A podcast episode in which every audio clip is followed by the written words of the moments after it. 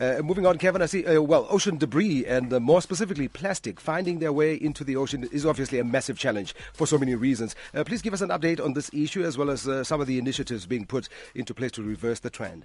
So just to emphasize again what a problem this is, Ernest, there's over 220 million tons of plastic are produced each year. Okay, the United Nations Environmental Program has estimated uh, a couple of years ago that every square mile of ocean is in fact uh, contains about 46,000 pieces of floating plastic.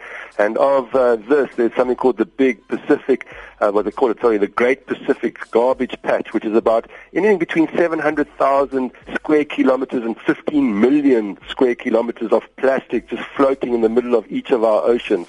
Uh, the problem with this, it never biodegrades. Actually, plastic photodegrades. So the sun actually creates a situation where the plastic gets into small microplastics which get ingested by plant life, sea life, sorry, sea life mostly, and, and sea birds, and killing about more than 100,000 uh, ma- mammals a year and um, under the sea, and millions of seabirds. So a massive ecological and biodiversity problem. Well, the good news, things are happening, and slowly to address this massive issue, one such initiative is by a 20-year-old Scandinavian founder of a company or an organization called the Ocean Cleanup, and he's announced that in 2016 his company will erect the first passive plastics and ocean debris collection system. It's just going to sit uh, on the coast, I think it is, of Japan, and it's about 2,000 meters, and using currents it will gradually collect the debris and transport this to land where it will be recycled into plastic products, and a massive undertaking, and if, if successful, can be replicated and, and, and really have a huge impact.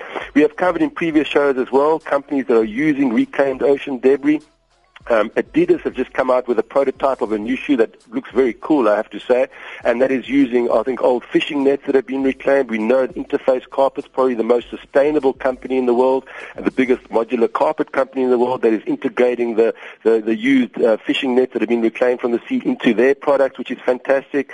Um, the, the eco bottle we spoke about, where they're creating plastic bottling. So, you know, at a time where there's probably more plastic in the sea than fish, I think at least there's something for fishermen to do going forward and there's a value to it as well, which is going to become increasingly valuable because as we take fish out of the sea, uh, sorry, plastic out of the sea, there'll be less and less. So what's very encouraging is people are getting innovative, building momentum. I think one day we're going to find a real solution to this problem. So very, very encouraging indeed. Oh, it is indeed. Uh, Kevin James, we'll leave it there. Lots more to talk about next Wednesday, I'm sure. Okay, thanks so much. You take care. Have a good evening. Alrighty, fantastic. Kevin James from GCX Africa.